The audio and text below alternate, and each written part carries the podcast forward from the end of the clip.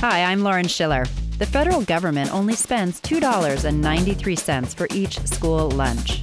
Coming up on Inflection Point. Our vision and our goal from the beginning was healthy, affordable food for all kids. Kristen Richmond and Kirsten Toby, the co-founders of Revolution Foods, and Alex Bernadotte, founder of Beyond 12. Nurturing the next generation for success. That's our Inflection Point.